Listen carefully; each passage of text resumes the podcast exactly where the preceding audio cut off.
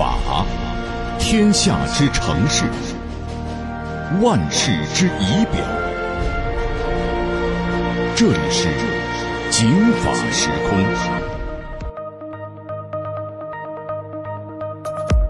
听众朋友，中午好，欢迎收听今天的警法时空，我是姚博。各位好，我是孙潇。在电影《西红柿首富》里，本来事业一败涂地的王多鱼。因为一夜之间成了保险大亨所有家产的继承人，那百亿财产是从天而降。不过这个故事呢，要是发生在韩国，可能呢这王多鱼的苦恼，可就不仅仅是怎么挥金如土了。本杰明·富兰克林曾经说过，在这个世界上，除了死亡和税收，没有什么是确定的。那税负是所有人都没有办法逃避的问题，尤其是高净值人士。他们的收入所得可能很大一部分都要因为税收的原因而缩水。近日，韩国 LG 集团的新掌门因为要交大概四十四亿天价的遗产税，一下成了全球财富人物关注的焦点。据了解，这位新任的集团会长继承了他的父亲，也就是集团的前会长持有的股权的百分之十一点三当中的百分之八点八，这总金额。要交的遗产税就超过了四十三亿人民币，这也成为了韩国历史上财阀缴纳金额最高的一笔遗产税。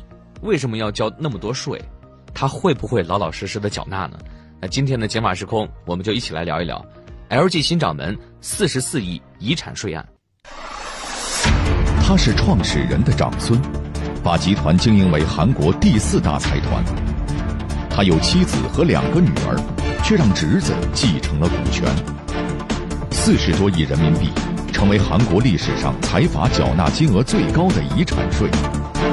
今天的警法时空为您介绍韩国 LG 新掌门天价遗产税案。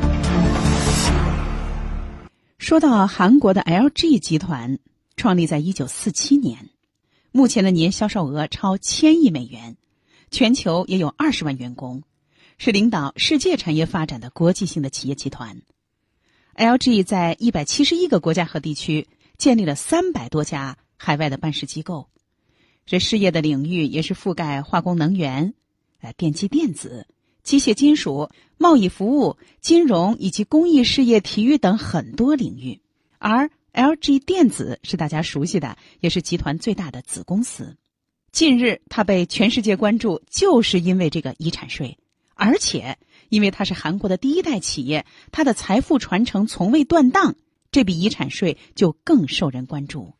我们来听中华遗嘱库管理委员会的主任、北京市中凯律师事务所的高级合伙人陈凯介绍这家集团和这位前会长的故事。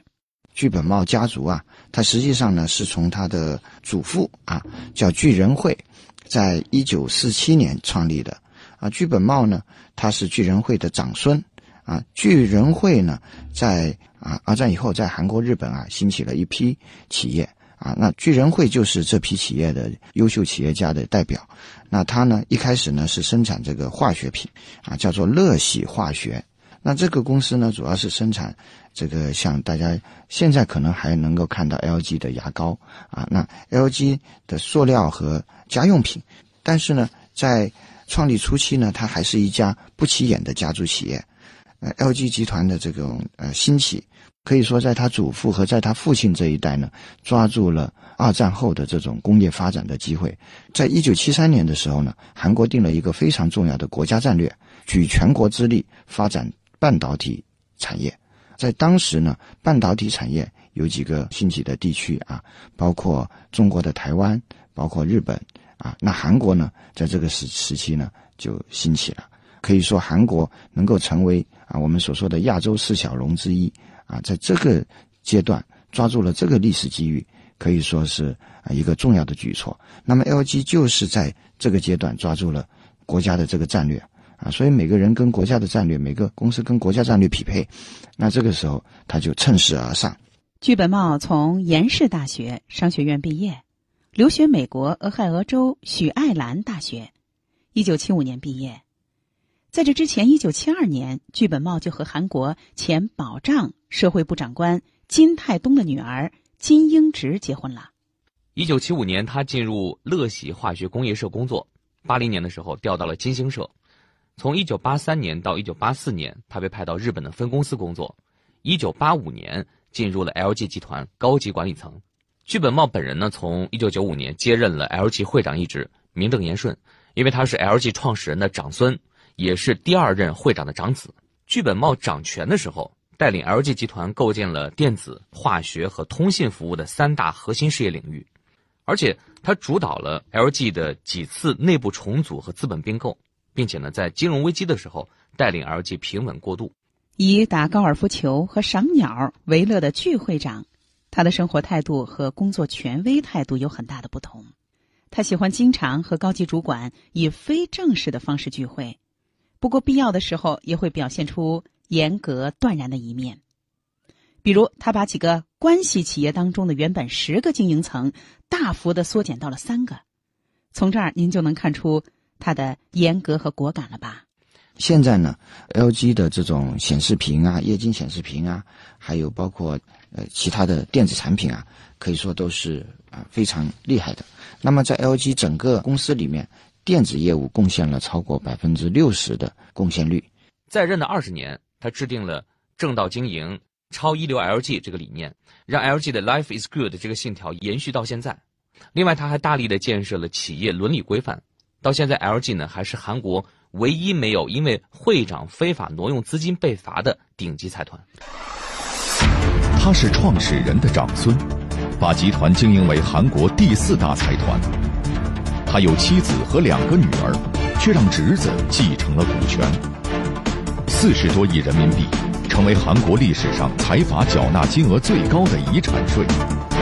今天的《警法时空》为您介绍韩国 LG 新掌门天价遗产税案。在剧本茂的独子具资景因为交通事故去世后，这个时候巨资景其实已经成年，而剧本茂已经四十九，使得剧本茂遭遇到了人生的三大痛之一——中年丧子。而且最遗憾的是。这个是呕心沥血栽培多年，眼看着是可以收获成果接班的唯一的继承人，所以独子去世一年之后，剧本茂全面接掌 LG，大权在手，但是后继无人，他就高兴不起来。二零零四年，剧本茂的弟弟喜星集团的董事长把自己的亲儿子具光墨过继给了剧本茂。大伙儿说了，他不是还有两个女儿吗？女儿也是传后人啊。咱们来听陈凯的分析。剧本茂在自己的儿子去世之后呢，承受了这个非常巨大的伤痛，啊，但是后来考虑到这个家族企业的这种接班的事情呢，他最后呢把自己的侄子啊具光模收为养子，确立了这种二者之间的法律关系。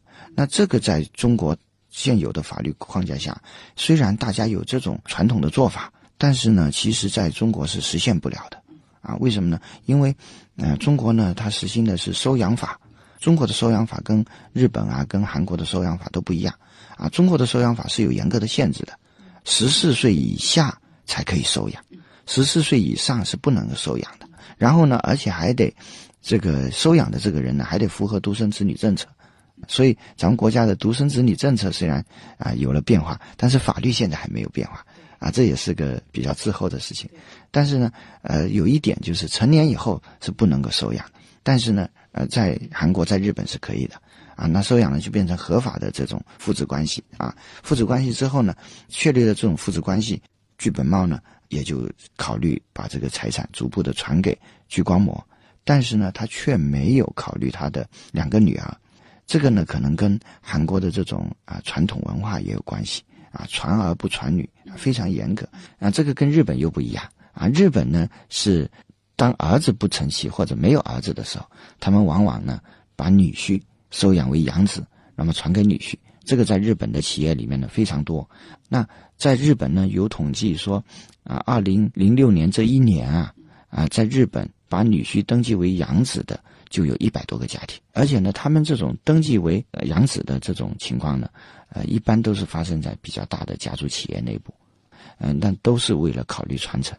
所以说，啊，全世界都一样，太平盛世那么多年啊，越来越多的企业，它面临着传承的问题啊。企业发展的好，那当然就考虑传承的问题。传承的难题是全世界企业都要面临的一个问题。在韩国的财团中，特别是规模越大的企业，在资产的继承上的重男轻女的现象显得格外的突出和普遍。那么，为什么要交这么多税？鞠光墨本人又是一个什么情况？他会老老实实的交这笔税吗？几则路况和广告之后，咱们继续关注这一起在韩国历史上财阀缴纳的金额最高的这笔遗产税案。虽未谋面，不曾远离。这里是警法时空。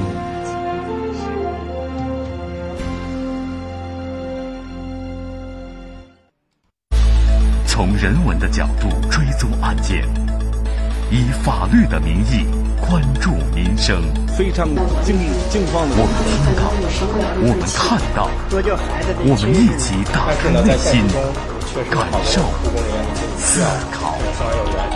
这里是警法时空。警法时空节目继续，各位好，我是孙潇。大家好，我是姚博。今天的节目继续为您介绍这一起韩国历史上。由韩国的财阀缴纳的金额最高的这笔遗产税案，LG 集团的新掌门人可能要交四十四亿元人民币的遗产税案。他是创始人的长孙，把集团经营为韩国第四大财团。他有妻子和两个女儿，却让侄子继承了股权。四十多亿人民币，成为韩国历史上财阀缴纳金额最高的遗产税。今天的警法时空为您介绍韩国 LG 新掌门天价遗产税案。韩国时间五月二十号上午九点五十二分，LG 集团会长具本茂在首尔去世，享年七十三岁。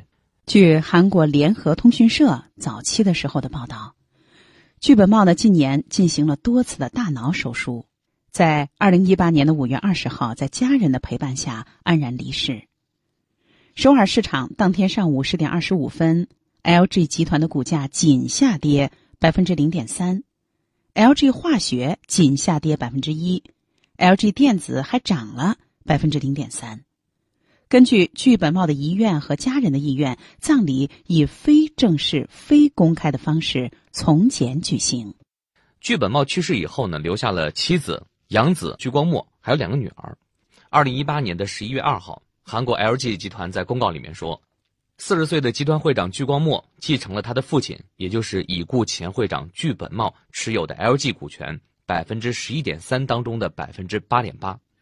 聚光墨所获得的资产和聚本茂的亲生女儿聚延京、具延秀相比，足足比两个女儿继承的所有的遗产加起来还多了五倍，就可想而知聚光墨得到的有多少。他对两个女儿呢，给了百分之二点五的这种股份啊，也是给了财产的。他的太太呢，金英植，实际上呢，个人资产呢也不少，有五千多亿韩元，约合人民币呢三十一亿元。这些财产呢，主要来自于丈夫的赠与。那也就是说，具本茂呢，在去世的时候对太太是有安排啊，通过赠与财产的方式啊。那么到了六月份呢，六月二十九号啊，一个多月的时间呢，啊，具光墨呢。在呃临时股东大会上被选为 LG 董事会的董事，后来呢又是在董事会会议上当选为集团的会长。这个安排呢可以说是按照聚光墨的遗愿啊进行了一个企业的一种内部的选举的流程。那实际上这就是走程序了啊，因为在既然在财产上，聚光墨已经能够继承到这些股权了，他就是真正的大股东。那么。就任股东不一定能当董事长，但是呢，股东的选举权可以选自己为董事长。所以呢，就任董事长啊，这是一个履行一个程序，但是这也是一个标志性的一个事件。那么也就标志着 LG 公司呢迎来了第四代。根据韩国媒体的一个报道啊，说这个聚光墨需要在五年之内分期支付遗产税，总金额估计要超过七千亿韩元，约合四十三亿元人民币。这就是我们所说的，在历史上是韩国财阀缴纳金额最高的一笔遗产税。他是创始人的长孙，把集团经营为韩国第四大财团。他有妻子和两个女儿，却让侄子继承了股权。四十多亿人民币，成为韩国历史上财阀缴纳金额最高的遗产税。今天的《警法时空》为您介绍韩国 LG 新掌门天价遗产税案。聚光莫呢可能会通过个人财产分红或者是抵押贷款的方式去支付，那有人呢就替聚光墨打抱不平啊，说如果把这七千多亿的韩元拿来投资或者说研发新的产品，肯定对 LG 集团是有一个巨大的帮助的。嗯，那么聚光墨交的这一笔遗产税，到底合适不合适？是不是他应该交的？他有没有多交或者是少交呢？咱们来听陈凯的分析。聚本茂呢？持有 LG 公司呢百分之四十三点三四的股份，在他传承的时候啊，这个股份呢经过不断的这种稀释啊，那最终呢他是持有 LG 的集团这个百分之十一点三的股权，在零七年到到一八年啊这十年期间，其实呢他已经做了很大的这样的一种调整啊，这种避税手段呢是很有争议的，在今年年初。美国总统特朗普就遭受了一一轮信任危机，为什么？因为大家发现，特朗普在继承财产的时候，实际上呢，他父亲呢就是有计划的，也是做了转移财产的准备。这种转移财产的准备，使得他原来是要交五个多亿的呃遗产税，但是呢，事实上只交了五千多万，省了五五个亿。这个呢，就是引起了大家的这种争议。实际上呢，LG 这次呢，啊，能够用这种四十亿的这个代价，能够完成这个交接班，啊，其实还是比较幸运的。大家看到说他已经很惨了，实际上他还可以。韩国的遗产税高达百分之五十，当然这是最高的层级。根据遗产税法，聚会长作为新公司的最大的股东。首先呢，需要把传承的资产做增额百分之二十，然后再付税百分之五十，等于呢，他要交百分之六十的税。有人说，也可能还会超过四十四亿元人民币，达到六十亿元人民币呢。咱们再来延伸一下，经济合作与发展组织当中的三十五个国家里面的平均遗产税是百分之二十六点六，这其中呢，遗产税最高的是日本，百分之五十五，其次才是韩国，百分之五十。是啊，遗产税大家都非常关心。今天呢，我们说的是在中国目前还没有具体实施的遗产税在韩国实施的情况。这么算起来，聚光墨实际上啊，分期付款、分期按揭五十亿左右人民币的遗产税啊，它实际上没吃亏。如果说严格按照相关的法律法规，他可能要交的还多。交起遗产税，韩国放眼整个世界。目前的税率还都是居于前列的。韩国遗产税实行累进税率，从百分之十到百分之五十递增。如果超过了三十亿韩元，那么这一部分呢要交百分之五十。因此呢，如果不合理避税，家族财富真的就有可能断档。但是特别不容易的是呢，LG 作为韩国的第一代企业，成功的把财富传递到现在，经营从来没有断档。嗯，这其中呢有没有马失前蹄的人？当然有，比如说三星。三星公司的这个调整呢，他们为此启动了一个叫做接班人计划。这个接班人计划是为什么呢？因为如果三星公司不做这个接班人计划的话，那么他就要交的这种遗产税是一个无法承担的税。这个遗产税是多少亿呢？